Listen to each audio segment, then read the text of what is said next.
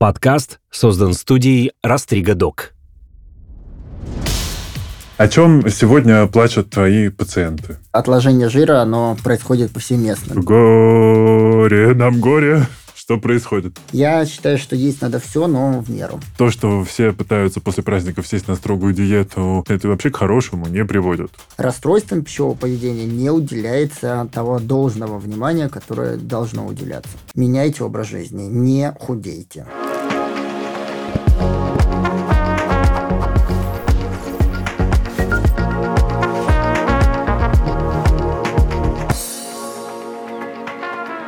Это подкаст «Накопились токсины», его ведущий душнозожник Игорь Кун. Сегодня со мной в студии эндокринолог, диетолог Станислав Хан. Привет. Привет. Ну что, сразу тогда в э, полымя. О чем сегодня плачут твои пациенты? Ну, номер один о лишнем весе, безусловно. Угу. Номер два – это проблемы с щитовидной железой. Номер три – это сахарный диабет. И номер четыре – это вся остальная эндокринология. Угу. Это встречается в меньшей степени. Самое интересное, что как будто бы люди всегда только слышат об ожирении, сахарном диабете, но когда это их не касается, или они не знают о том, что это их касается, да, они как-то это так, типа, ой, никогда не случится. Вот человек, у которого ожирение, он вообще, как он понимает, что у него ожирение? Ну, помимо там, не знаю, как бы многих не устраивают лишние килограммы на весах.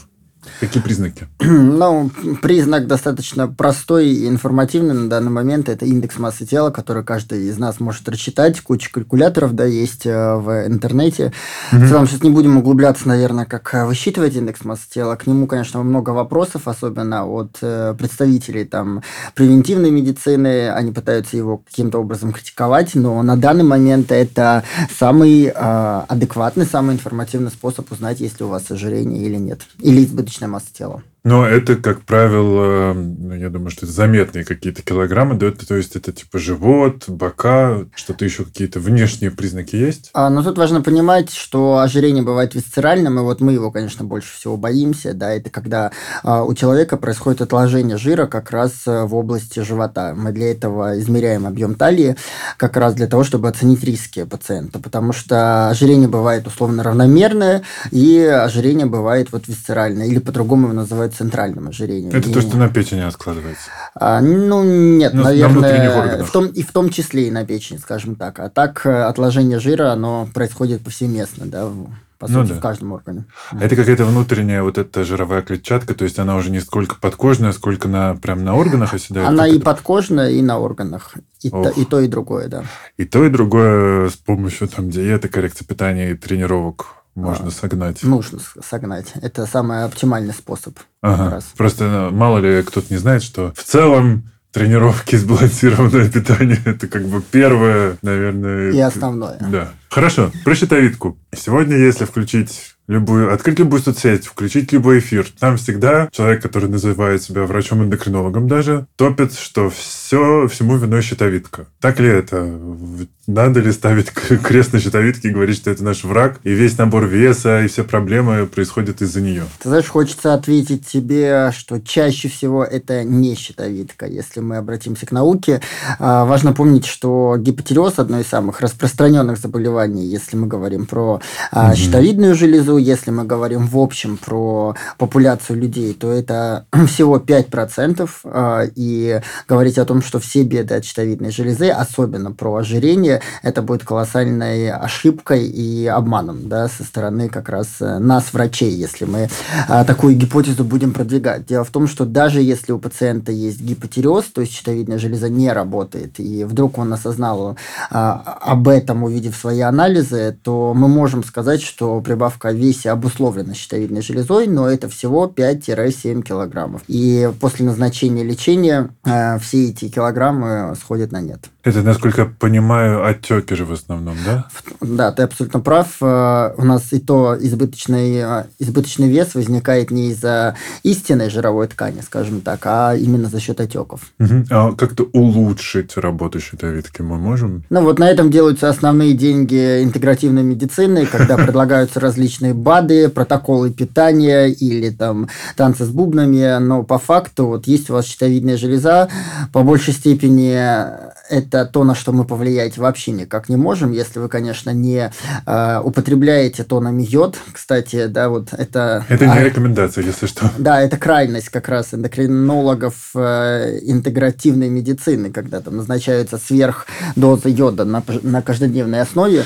Если, допустим, на вас не воздействует там сильная радиация, допустим, ну, то есть это какие-то э, вне обыч... необычные да, условия жизни, а все-таки если мы, мы обратимся к статистике, наверное, подавляющее большинство из нас все-таки живет в обычных условиях. А вот эта вся история с накопленными токсинами, тяжелыми металлами, э, и якобы тем, что они влияют тоже на щитовидку. Ну, ты знаешь, посмотрев инфополе сейчас в Инстаграме, мне я задаюсь всегда вопросом, как мы вообще живы еще, потому что действительно у нас каждый второй предлагает всякие чистки, детоксы, марафоны, чтобы очиститься от паразитов. Но по факту это диагноз ради диагноза, я называю. Когда пациент приходит, а он здоров, и по факту надо работать самым тяжелым пунктом. Это изменение образа жизни, это надо элементарно э, больше спать, это уделять внимание своему психологическому, психическому, в том числе здоровью. Э, гораздо проще сказать, что это все токсины, и давайте вот сейчас начнем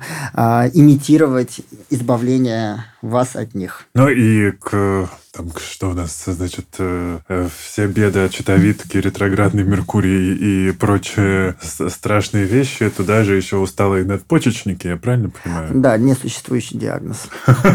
Но при этом почему-то у каждого второго тоже именно он, и все как бы нутрициологи особенно любят этот диагноз, мне кажется. Ты забыл еще про диагноз э, дырявый кишечник? Это еще один просто популярный диагноз, который у нас выставляется часто. Да, и сегодня еще все, конечно же, говорят про инсулинорезистентность. Вот здесь мы можем отделить какой-то процент мифа от реально существующей проблемы. А, ты знаешь, э, меня часто называют э, тоже в моем блоге как экспертом по инсулинорезистентности. Ну, наверное, я на любой подкаст или на любое интервью, когда я его посещаю, мы эту тему не можем пойти стороной. И я, наверное, не устану постоянно объяснять пациентам, что такое инсулинорезистентность. Во-первых, это не диагноз. Нельзя и неграмотно писать э, в клиническом диагнозе, когда вам выдается заключение инсулинорезистентность, точка. Существует ли инсулинорезистентность? Да. Это такой синдром, при котором, э, который, вернее, запускается наличием э, больше, чем нужно жировой ткани в организме. Вот жировую ткань мы можем представить как э, такой орган, который выделяет много плохих гормонов. Там адипокины, адипонектины, просто не хочу сейчас загружать mm-hmm. твой подкаст этими сложными словами. И вот эти все плохие, вредные да, гормоны и вещества, там, в том числе и свободные жирные кислоты, они мешают нашей нормальной работе инсулина, и, соответственно, поджелудочная железа какое-то время пытается выбросить еще больше инсулина. И это абсолютно физиологически нормально. То есть, когда инсулин выделяется, но он работает плохо, поджелудочная железа пытается это преодолеть. И именно поэтому у пациентов, у которых есть избыточный вес, не стоит удивляться, если они пошли, сдали анализ крови на инсулин, абсолютно бесполезный анализ, не тратя на него деньги, это не информативная история, и увидели повышенный уровень инсулина. И, собственно, здесь возникает такая когнитивная ловушка. Э, часто можно услышать, что я не могу похудеть из-за инсулинорезистентности. Это абсолютно неправильно. Изначально идет как раз ожирение, только что да, мы это обсудили, а потом уже инсулинорезистентность. И лечится инсулинорезистентность, но лечится в кавычках, да, как раз снижением массы тела. Mm-hmm. Поэтому здесь здесь будет самообманом, э, как и те, э, понимаешь, теории и постулаты о том, что не допускайте высокого уровня инсулина, там, ешьте, сейчас это популярно очень три раза в день без перекусов, следите за инсулином и, или исключите углеводы. Нет, это так не работает. Инсулинорезистентность это гораздо больше и гораздо сложнее, чем просто посты в Инстаграме, ну, в запрещенной ныне соцсети, которые нам пытаются выдать за правду. Поэтому инсулин, инсулинорезистентность – это, как правило, выдуманные диагнозы. Но к этому мы сейчас еще вернемся. Скажем так, есть, ну, мы существуем не в вакууме, есть разный образ жизни, и, конечно, к инсулинорезистентности в том числе приводит э, не вчерашний торт, а типа регулярно съеденный торт и сидение на попе ровно на любимом диване, отсутствие вообще какой-либо активности, если я правильно понимаю. Но есть, может быть, к тебе такие приходят пациенты, я не знаю, да, опять-таки ты все-таки так или иначе медийный э, врач. Я просто знаю такие случаи, когда человек, живя на полную катушку и не зная, что, несмотря на цены, скажем так, примерно такой вот образ жизни у человека, очень много алкоголя там, и прочих разных веществ, все это зло, и мы это не одобряем, приводит его к э, лишнему весу. Я таких людей, правда, знаю много. Ну, потому что там далеко ходить не надо. Переходим, условно, через дорогу э, к какому-нибудь Останкино, да, условно, вот типа телевизионный мир, сериальный, актерский, э, люди, у которых... Э, возле которых всегда появляется человек, который может тебе что-нибудь достать. У меня всегда, ну, мне здесь было всегда любопытно покопаться, а что такое происходит в их обмене веществ, я не знаю, в их организме, что они именно набирают вес, уже потом и не могут его никак согнать. Как-то это можно выправить? У тебя были какие-то, может быть, кейсы? Ну, начнем с того, что алкоголь – это один из самых калорийных продуктов, которые вообще существуют. Да? Mm-hmm. И поэтому тут странно иногда звучат фразы, ты знаешь, на моих приемах, когда пациенты, ведя якобы здоровый образ жизни, отказываются от сахара, но при этом регулярно по бутылочке вина вечером, там чуть ли не через день употребляют. И они дико удивляются, когда я объясняю, что спирт – это это, это самое, что ни на есть сахар, да, ну, как бы тут другой вопрос, что не надо демонизировать продукты, да, вот даже mm-hmm. твоя фраза, что там ели торт и а, сидели на попе ровно, это часто просто возникает такая стигма у пациентов, и я об этом постоянно тоже говорю, что вот я ленивый, я слабовольный, и я не могу отказаться от торта, а по факту а, это все может быть просто проявлением депрессии, это может проявлением быть расстройств пищевого поведения, mm-hmm. и сейчас современная диетология, она не сводится лишь к тому, что возьми себя в руки, вот эти модные фразы, да. И не жри после шести. Не жри после шести, и давай вставай, и иди и меняй свою жизнь. Нет, угу. так это не работает, к сожалению. Здесь нужен такой другой мягкий подход более. По поводу твоего вопроса в отношении, да, вот такой категории лиц, то с обменом веществ, ну, как правило, как раз ничего не происходит. Вот это тоже еще один миф, когда мы пытаемся запустить обмен веществ, пытаемся его, наоборот, замедлить. Обмен веществ – это то, что не зависит от нас, да, и вот какими-то а, дополнительными средствами мы его запустить не можем. Ну, разве что те плохие вещества, которых мы, наверное, не будем сегодня называть в подкасте, они, да, безусловно, там обменные процессы запускают на короткий период, но это ведь не есть э, способ для похудения. Я больше про все вот эти мифы из разряда выпить воду с лимоном утром натощак, чтобы метаболизм запустился, или там, не знаю, что еще есть популярное сейчас. Я просто не слежу за трендами иногда интегративной медицины. Что сейчас популярно? Накидаю. Значит, гнать желчь во все, во все стороны сейчас очень важно. Но Микро... это, это больше не с точки зрения запуска метаболизма. Это вообще просто же желчный пузырь у нас, мне кажется, важнее сейчас стал, чем мозг. мозг. Понимаешь?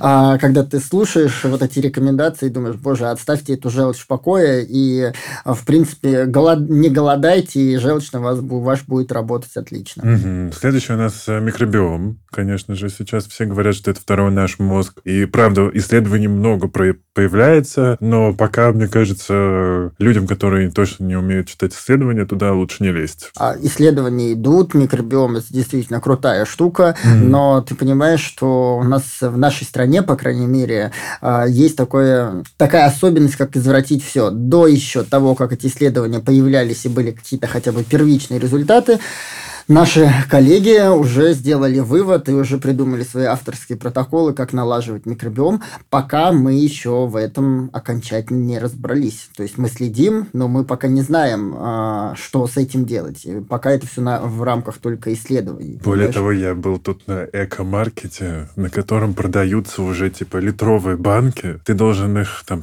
купить на них подписку, конечно. Фекальная трансплантация, наверное, уже во всю. Ну там, короче, ты типа употребляешь этот бульон он с бактериями. Это просто я такой думаю, что? И реально там была толпа. Вот толпа была у этого человека, причем это известный, кстати, медицинский эксперт. И у Юли Бордовских, которая продвигает грибы. Известный медицинский эксперт. Вот, и я каждый раз такой, горе, нам горе, что происходит. Но э, мы, наверное, здесь скажем, что если отходить от Э, моего вопроса про людей, которые злоупотребляли. Наверное, каждая история индивидуальна. И получается, что один человек мог э, употреблять и не набирать вес, другой мог набирать вес. Да, и тут, наверное, каждый случай индивидуален. И я, наверное, только хочу сказать про стресс. Вот здесь, наверное, стресс может сыграть как раз ключевую роль. И один человек, который не испытывает стресса, живет на полную катушку, может ничего не набрать, а человек, который также употребляет, но э, живет на стрессе, может, наоборот, наверное, сильно прихватить лишнего веса. Ну, понимаешь, тут важно тоже э, сделать градации того, что мы подразумеваем под стресс. Да? Стресс, mm-hmm. потому что с позиции физиологии проснуться утром э, под будильник в 6 часов утра – это тоже стресс. Да? да вообще просыпание – это стресс для организма, и это хороший стресс. Да? Пойти в зал, там, качаться и э, выполнять какие-то сверхнагрузки да, в зале – это тоже стресс. Но этот стресс мы как бы любим, мы его приветствуем. А стресс, если мы говорим больше в плане ментальном, да, это совсем другая история. И, э, понимаешь, очень часто я задаюсь вопросом, а вообще есть ли люди, которые живут вне стресса, да, то есть, э, ну вот... Павел тут, Дуров. Ну, тоже непонятно, да, потому что мы не были в шкуре этого человека. Согласен. Безусловно, с тобой согласен, что уделять э, внимание своему ментальному здоровью, это как раз не от жиру бесимся, как часто любят угу. говорить, или это не а, там прерогатива каких-то высших слоев населения. Нет, каждый человек, независимо от социального или экономического там своего статуса, он должен уделять внимание стрессу. И он должен не отвергать такие диагнозы, как депрессия, тревожное расстройство. А, и ходить к психиатру это абсолютно нормально. То есть всем людям, вне зависимости от социального, там, экономического статуса, необходимо уделять внимание своему ментальному здоровью. Как раз здесь э, время для рубрики «А теперь на богатом».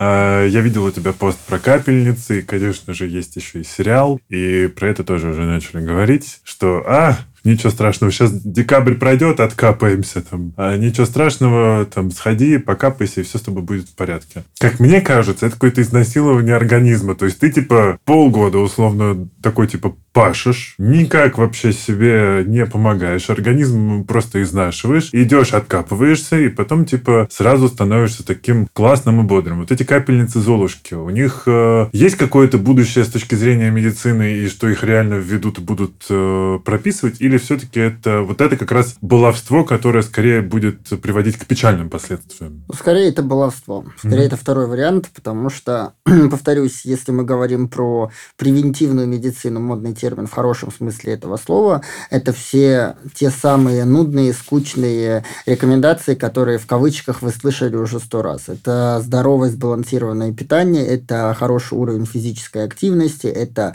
стресс-менеджмент, превентивная медицина, это также прививки вовремя сделанные. Вот это превентивная медицина. Это то, что как раз э, предотвращает развитие заболеваний. И абсолютно правильно ты подчеркнул, что невозможно годами, а порой десятилетиями вести безобразный образ жизни, при этом прийти а, в какую-то новомодную клинику, откапаться, восполнить себя в кавычках витаминами и пойти а, как бы залатанный и, жи- и жить эту жизнь. На этом делаются просто огромные деньги. Это звучит очень красиво, очень привлекательно с маркетинговой точки зрения, но а, по факту это ведь самообман. Да? То есть, э, повторюсь, что у нас сейчас есть огромное количество и клиник голодания, детоксов, а, это вообще боль отдельно. Люди тратят огромные деньги для того, чтобы их там голодали правильно, якобы, и при этом создают вот эту имитацию очищения от всего накопившегося за год. Но как бы организм это не квартира, где,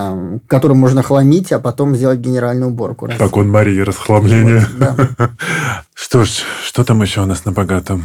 Семаглутид? Да. Продолжается э, исследование и этого, значит, GLP-1 и всех, всех, всех. Там уже, мне кажется, помимо весемоглутит уже просто даже не главный герой, там э, все больше и больше находят этих влияний э, на инсулин и на все эти гормоны. Ты за этим следишь, и как ты думаешь, чему это может привести, потому что, правда, Азембик, который у нас в стране не продается, но при этом пытаются его достать серыми путями, уже назван препаратом года и темой года. А, ты знаешь, вот в этом отношении конечно, хочется опять-таки подчеркнуть такой термин, такое слово, как крайности и радикализм. Да? А земпик как препарат – это замечательный препарат. То есть этот препарат, который... И вообще это молекула, которая была открыта когда-то, создавались там а, различные препараты, и Аземпик это, в принципе, был до какого-то момента последнее угу. поколение, да, там, агонистов GLP. Сейчас вышла еще более крутая молекула, но мы очень надеемся, что и она и у нас будет одобрена. А, и в целом, конечно, это был своего рода прорыв, потому что мы сразу били на несколько точек, э, особенно у пациентов, которые, у которых есть диагноз сахарный диабет второго типа. Мы снижали уровень глюкозы, держали сахара в норме, мы влияли на вес, да, что является основным триггером в развитии сахарного диабета у большинства пациентов. А, мы, кроме того, всегда помнили о том, что у аземпика или у саксенды, у лироглутида, у семаглутида есть положительное влияние на органы мишени, которые страдают при диабете, как правило. Это почки, это нефропротективное, это кардиопротективное да, там, свойство. А, но Здесь же также пошла и вторая волна отрицательная. Это когда Оземпик стал использоваться не по назначениям. Да? Повторюсь, что э, показанием для Оземпика это сахарный диабет второго типа. А в США это даже ожирение без диабета, то есть это уже одобренная действительно история. А у нас, ну, в России просто чуть э, запозданием приходят вот эти все показания, но тем не менее мы там как терапию уже off-label, объясняя пациентам, что это уже доказанная история, и мы можем использовать Оземпик даже без диабета, а, назначали. Э, почему в прошедшее времени, да, потому что сейчас Аземпик практически не найти. Но в то же время я видел, когда Аземпик назначают не по показаниям, когда человек э, с абсолютно идеальной массой тела, который, скорее всего, имеет какие-то дисморфобии да, в отношении себя и видит себя толстой, жирной в кавычках, да, как они часто говорят, пациенты, и назначает себе Аземпик. Вот против э, такого подхода я выступаю однозначно. Угу. То есть здесь даже не может быть всяких но.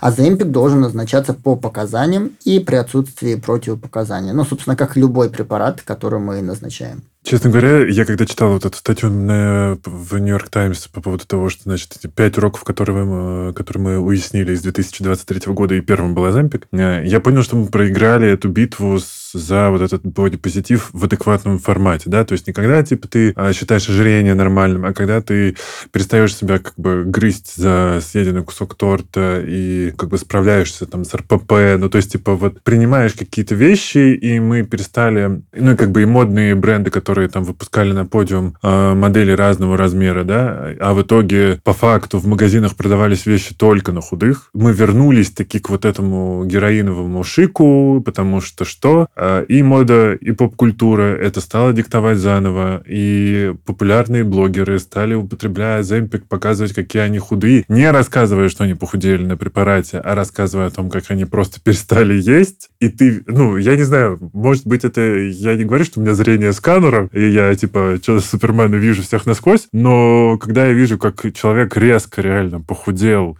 и там уже торчат ребра, и там нет никаких э, подкожных отложений, я год занимаюсь там много времени в зале разными тренировками. И питаясь нормально, я понимаю, что вот такой объем подкожного жира достижим только если ты на сушке. Ну, типа, это вообще не нужно есть, супер надо быть ограниченным во всем, никогда не пить алкоголь, я имею в виду. Ну, то есть, типа, это очень тяжелые формы. И когда мы видим там модели в журналах, когда мы видим спортсменов э, на соревнованиях, это формы, которые достигаются тяжелым трудом. И сегодня мы как бы снова открывая социальные сети интернет, видим всех этих идеальных людей с еще более худыми телами, и я понимаю, что мы правда проиграли. Мы сколько мы не говорили про адекватное отношение к своему телу и к тому, что не нужно себя изводить, и нужно быть в первую очередь здоровыми, а потом уже э, да, худоба, ну, то есть как даже... Когда ты здоров, то, наверное, ты не хочешь э, худеть, потому что тебе нравится свое тело, оно должно выглядеть нормально. И э, теперь в итоге мы приходим к тому, что все колятся и получают этот вот идеальный, я не знаю, понятно, что правда хочется, я не знаю, как у тебя, но бывало, бывали мысли такие или нет еще до того, как, допустим, ты стал эндокринологом, а много лет учился, э, смотришь и думаешь, ну, блин, ну, классно, правда, вот, типа, было бы так, был бы, ого, первый парень на дворе. Но в итоге мы получаем э, снова, что в поп-культуре идолы — это и вообще главный эталон — это супер худое тело. Есть ощущение у меня, что мы все-таки еще годик и придем к тому, что это будет не по назначениям, а таким, э, как, знаешь, в «Голодных играх», когда они там на балу ели, а потом ходили, пили рвотный напиточек. Ну, мне кажется, это уже так, к сожалению. Мы должны это признать, что да, я с тобой согласен согласен. Оземпик часто применяется для красоты. И э, в том-то и дело, что игнорируются все вот эти проблемы с ментальным здоровьем, как раз расстройство пищевого поведения, дисморфобии. Мы тем самым подливаем масло в огонь. Ну, не мы тем самым, да, вот тренд этот подливает mm-hmm. масло в огонь у людей, у которых есть склонности к анорексиям, к булимиям, и аземпик воспринимается как действительно спасение. Есть не хочется, я худею, и все прекрасно. Но повторюсь, что в противопоказаниях к э, применению этой группы стоит как раз расстройство пищевого поведения. Другой вопрос, что расстройством пищевого поведения не уделяется того должного внимания, которое должно уделяться.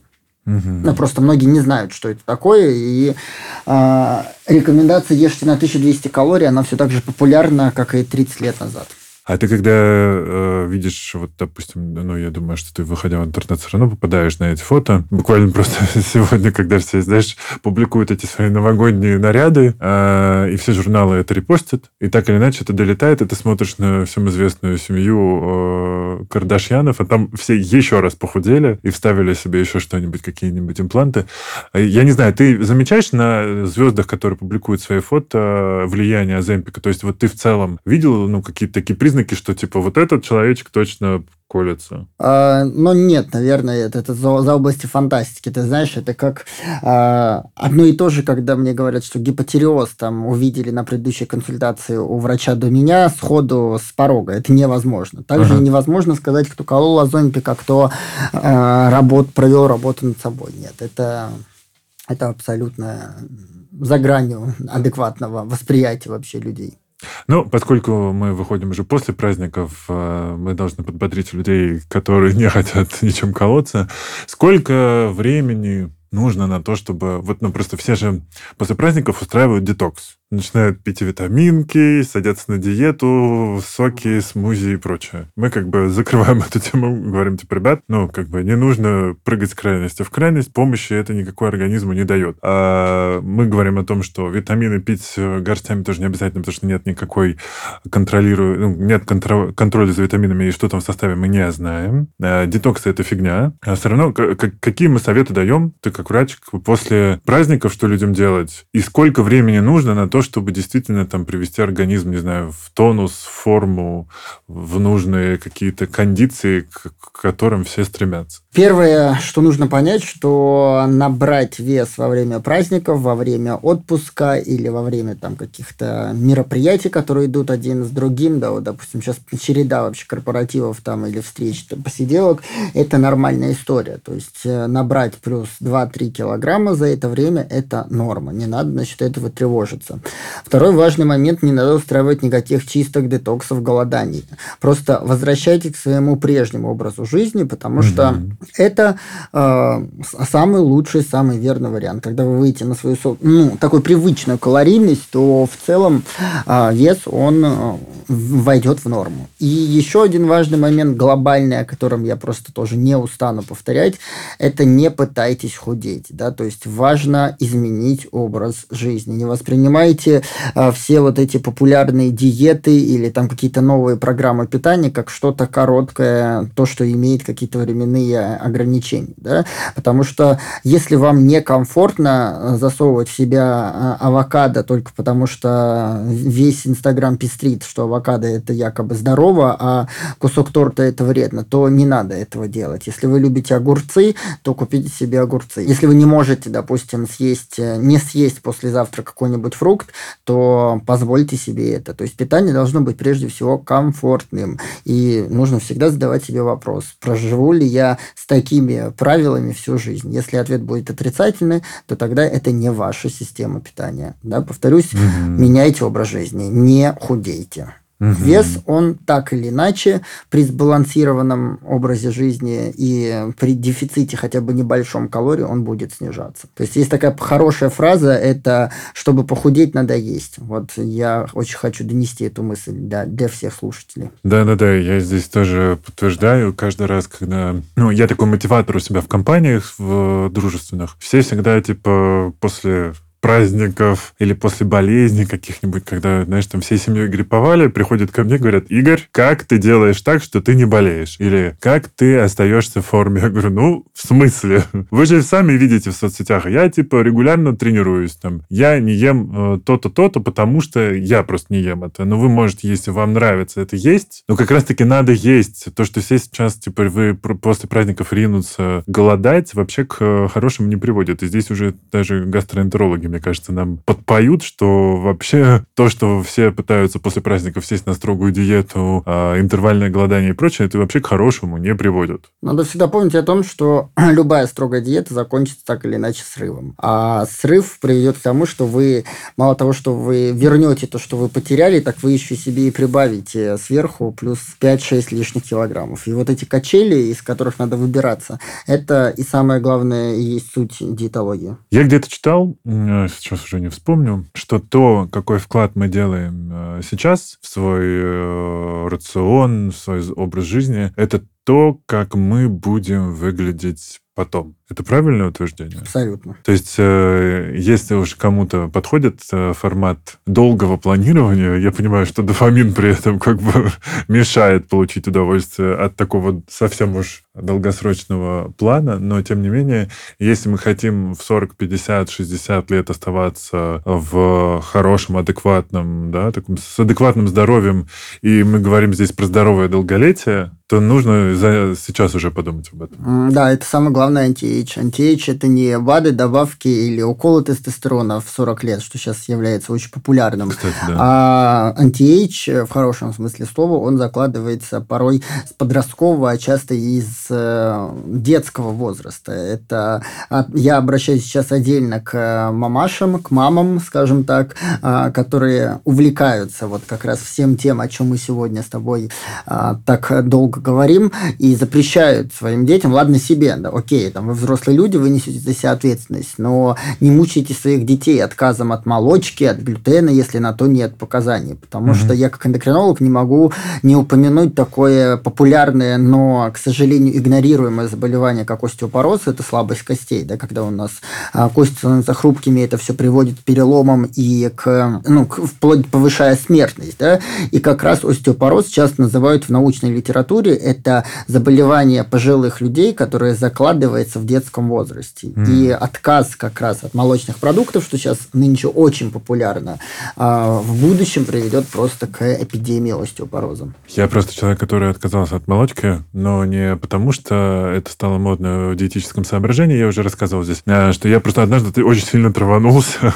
И мне просто даже вот, ну, я прям реально год смотреть не мог вообще ни на что. Uh-huh. Но при этом я ем, обожаю твердые сыры, естественно, какую-нибудь строчителлу. Я, в принципе, люблю рикотту, особенно из козьего молока в целом нормально. Но э, поскольку есть еще другие мифы, которые догоняют нас отовсюду так или иначе, я перестал есть э, сырники, хотя я их обожал, потому что вот эти все истории про продукты гликации меня напугали, я тоже такой, так, пожалуй, я вот захочется кисломолочки я либо сыр, либо там творог, э, молоко и, ну, в чистом виде, молоко и сырники, все, что там зажаренное, творожок до корочки, я убрал, потому что думаю, так, что-то там, короче, все про это говорят, пожалуй, откажусь. А я пере перебдел, наверное.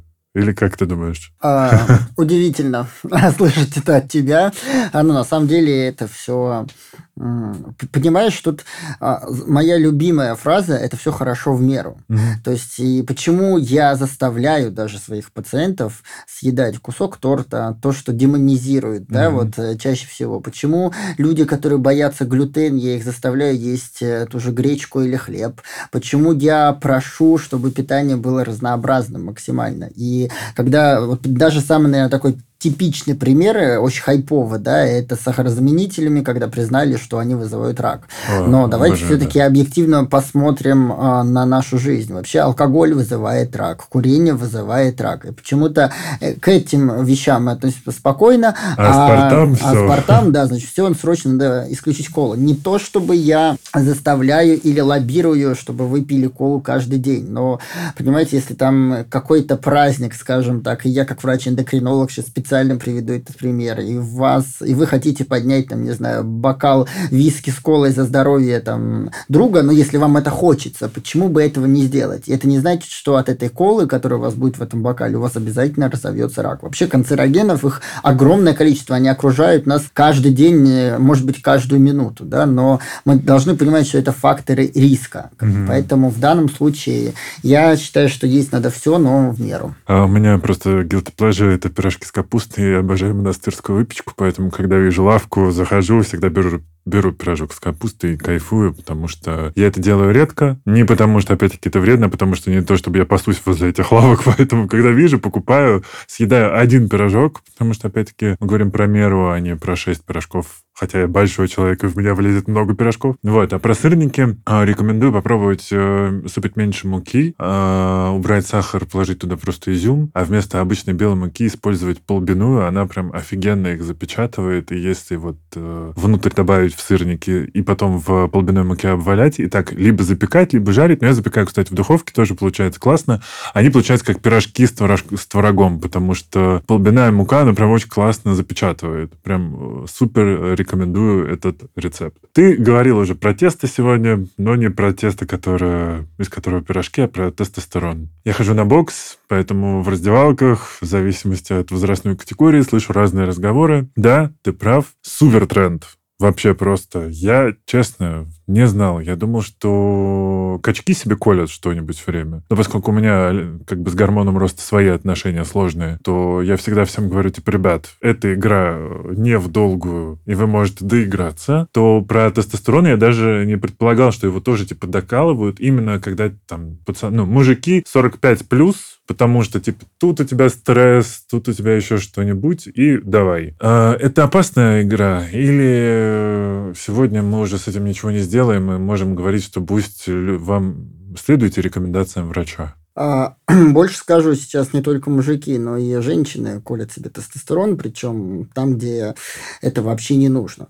А, ну, mm-hmm. тут существует просто популярный миф, и сейчас это модно стало, как раз э, вот, подкрепляя, да, вот, э, вот этот костер, который горит в отношении мифа о том, что в Америках и Европах э, все мужчины после 40 докалывают тестостерон, и там это норма, а якобы у нас это история, которая просто запозданием, но придет. Mm-hmm. Я, будучи еще аспирантом на кафедре первого меда в эндокринологии, э, ну, эндокринологического отделения, мы делали кафедрой большой литобзор, чтобы как раз ответить на этот вопрос. Является ли это мифом, и, может быть, мы что-то в России здесь упускаем. Знаешь, проанализировав адекватные источники, все последние рекомендации на эту тему, мы пришли к выводу о том, что мы все делаем правильно, и тестостерон должен назначаться пациентам, которые имеют симптомы гипогонадизма, то есть это снижение либидо, снижение эрекции, э, мышечная слабость, возможно, депрессивные расстройства, и которые имеют доказанный сниженный уровень тестостерона, безусловно. Но э, с чем мы сталкиваемся в клинической практике? В том, что приходит пациент с ожирением, допустим, ему 25 лет, он планирует в будущем стать папой, у него низкий тестостерон. Угу. Ему, соответственно, с, э, в ответ идет фраза о том, что он не может похудеть из-за низкого тестостерона. Назначается тестостерон, соответственно, вес, безусловно, снижается. Ну, так работает тестостерон. А Жизнь... я думаю, надо вообще-то наоборот, типа сначала похудеть, и когда живот уйдет, все правильно, но понимаешь, ты в этой теме науки, ты в этой теме докмеда, там, ты интересуешься здоровьем, а есть люди, которые приходят к врачу, и для них врач это все, это что-то святое. Ну и, безусловно, качество жизни пациента становится лучше, то есть mm-hmm. он счастлив, проходит депрессия, проходят все вот эти симптомы, э, просто, ну, просто энергия бьет ключом, да, и когда приходит, допустим, такой пациент ко мне, и я лоббирую то, чтобы отменить тестостерон, первое время возникает жуткий откат, то есть пациенту становится плохо, почему Почему? Потому что экзоген тестостерон в виде инъекции не попадает, а своя собственная система половая, она задавлена. И нужно дать ей время, чтобы она чуть раскачалась и вернулась на исходные уровни. Ну и вот возникает такое как раз состояние, как человек подсаживается просто на иглу. Адекватный уровень тестостерона его уже не устраивает, а ему нужны сверхдозы для того, чтобы чувствовать себя лучше. Да? И Ох. таких пациентов, к сожалению, тоже много. И еще нельзя забывать о том, что это влияние, конечно, на репродуктивную систему. Это колоссальное влияние и на сердечно-сосудистую систему. Сколько мы видим бодибилдеров, которые просто внезапно умирают от сердечной недостаточности. Как раз от того, что сердце работает э, постоянно на пределе. Да? И мы ведь не знаем, какие у нас генетические свои да, запасы, резервы, чтобы их вот так вот на обум истощать. Поэтому в данном случае призадумайтесь, и прежде чем начать там, терапию стероидами, хотя бы элементарно посмотрите на адекватные исследования. Угу. Адекватные, повторюсь. А ты вообще э, как относишься к теории компенсации, что якобы если мы что-то начинаем принимать и как-то организм где-то бустить, подкручивать искусственно, то вот этот баланс, ну, короче, случается компенсация такая, что он потом сам просто перестает в этом месте работать нормально. Если мы ну, там... это, ну, наверное, больше вне медицины, это называется теория компенсации. В медицине это просто а, закономерности работы вообще эндокринной системы. У нас практически все работает по отрицательной обратной связи. Если мы вводим экзогенный тестостерон в виде там инъекций, да, то, соответственно, наши мужские половые железы понимают, что тестостерон вырабатывать не надо, ну, потому что его Он есть, есть, его много, и, соответственно, наш гипофиз тоже понимает, что стимулировать наши железы тоже не надо, и у нас снижается уровень гонадотропинов, да, там ЛГ, ФСГ. А потом, когда вдруг внезапно то ли пропала эта инъекция, то ли мы ее не можем найти, или то есть мы взялись за ум, потому что нам надо срочно стать папой, а, тестостерона мало, наши а, половые железы, так как они долго не работали, им нужно время для того, чтобы раскачаться, и раскачаются ли, тоже большой вопрос. Ну и, соответственно, гипофиз, который не работал длительное время в зависимости от курса, ему тоже нужен какой-то стимул, и на это нужно время, чтобы он заработал. Ну, это хм. все отрицательная обратная связь. Тогда уж продолжая про гормоны, После щитовидки их сейчас тоже во всем обвиняют. На них списывают быстрое старение, лишний вес, плохое настроение. Я говорю, в этих стенах был придуман термин дофаминорезистентность, потому что сейчас говорят, что вокруг быстро дофамина, нам его срочно нужно э, устраивать детокс дофаминовый. Во всем ли стоит винить гормоны? Скорее нет, чем да. А, ты знаешь, а, я шучу часто, что гормоны управляют людьми, я управляю как эндокринолог гормонами, значит, я управляю людьми.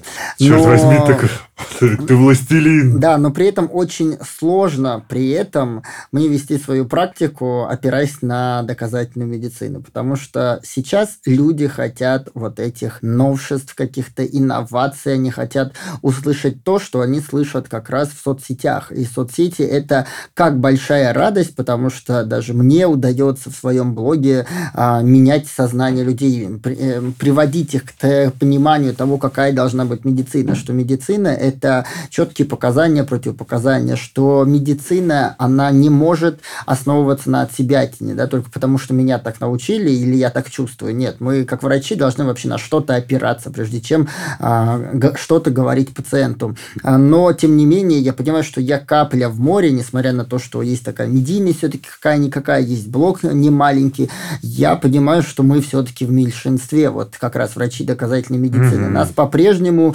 люди с, прости господи, не особо высоким IQ обвиняют, что мы там э, куплены Биг Фармой, хотя не знаю, кто должен дать деньги. С удовольствием бы взяли эти деньги, наверное, если бы нам предложили. Приходите. Что мы там очень узколобы, что мы смотрим только на клинические рекомендации и не замечаем самого пациента. Как раз клинические рекомендации – это не догма, которой мы тут поклоняемся. Это просто определенный ориентир, по которому стоит вести одного пациента с таким заболеванием. Но здесь могут быть вариации. Вот в этом и заключается медицина, где мы всегда думаем, мы клинически размышляем именно про доказательную научную медицину. И вообще сам термин доказательная медицина, он очень сильно раздражает меня в последнее время, а, потому что, ну, это, как сказать, не знаю, там, физическая физика, понимаешь, то есть медицина, она должна быть доказательной, но мы вынуждены э, опираться на этот термин, потому что существует вот этот огромный пласт недоказательной медицины, который очень привлекателен, который себя очень хорошо продает, пациенты просто визжат от восторга, когда им там назначает да, 20 списков, им кажется, что вот как раз создается вот эта имитация, что я что-то там подкручиваю и профилактирую, я пью таблетки, значит, все будет хорошо. Но по факту в 95% случаев когда э, пациент приходит ко мне, ну вот особенно тот, который начитался, да, э, я говорю о том, что вам ничего принимать из этого не надо. Ну, я сейчас э, игнорирую тот пласт людей, которые ходят ко мне, конечно, потому что им нужно. Там пациенты с диабетом, пациенты с щитовидной, с проблемами щитовидной железы. Но когда прийти провериться, все ли в порядке с гормонами, то в большинстве случаев, да, все в порядке. Напоследок, как проходит твой день, неделя? Как, какие у тебя правила для здорового образа жизни, твои личные? Ну, прежде всего, а, наверное, адекватное отношение к э, ЗОЖу, да, как раз. Я не радикален вот в этом отношении, что я делаю все, что полезно, и не делаю все, что не полезно. Я делаю и то, и другое, но балансирую между собой, что я как раз и советую всем, mm-hmm. да. Я стараюсь балансированно питаться, безусловно. Я хожу в зал там три раза в неделю, потому что, о чем мы сегодня говорили, поддерживать себя в форме – это большой труд, и он э, должен быть на протяжении всей жизни, а не два месяца месяца в году, когда вот вы решили начать жизнь чистого листа. Я хожу на работу, а, я, да, я мало сплю, и это моя проблема. Ну и в целом по выходным я иногда хожу в бар, и, о боже, я там выпиваю. Поэтому, и это тоже часть адекватной жизни. Да? Это точно врач-эндокринолог? По-моему, еще, да, с утра был. Так, а питаешься сколько раз в день? А, ты знаешь, по-разному, но в основном 3 плюс 2. Вот как бы мне такой подходит а, до режима. Это три основных приема пищи и два перекуса. И делаю. что, даже без БАДов? И, и даже без БАДов. Удивительно. Вот так, друзья, мы все пытались э, найти тут э, формулы, сколько нужно витамина D, цинка, магния, что там еще все рекомендуют. Ашваганду прикладывать к вискам по, по утрам в полнолуние. Это все не нужно. Важно э, просто адекватно относиться к себе, не переедать, не, наверное, не залеживаться целыми днями на диване. И, возможно, вы через месяц уже увидите изменения, которых не было до этого, принимая во внимание все эти добавки, которые могут быть у вас в меню. Наверное, так. Как, э, как формула успеха. Спасибо тебе, что пришел. Спасибо Станислав Хан, врач, эндокринолог, диетолог, был сегодня у нас в гостях. Это был подкаст «Накопились токсины», его ведущий, душный зожник Игорь Кун. Услышимся.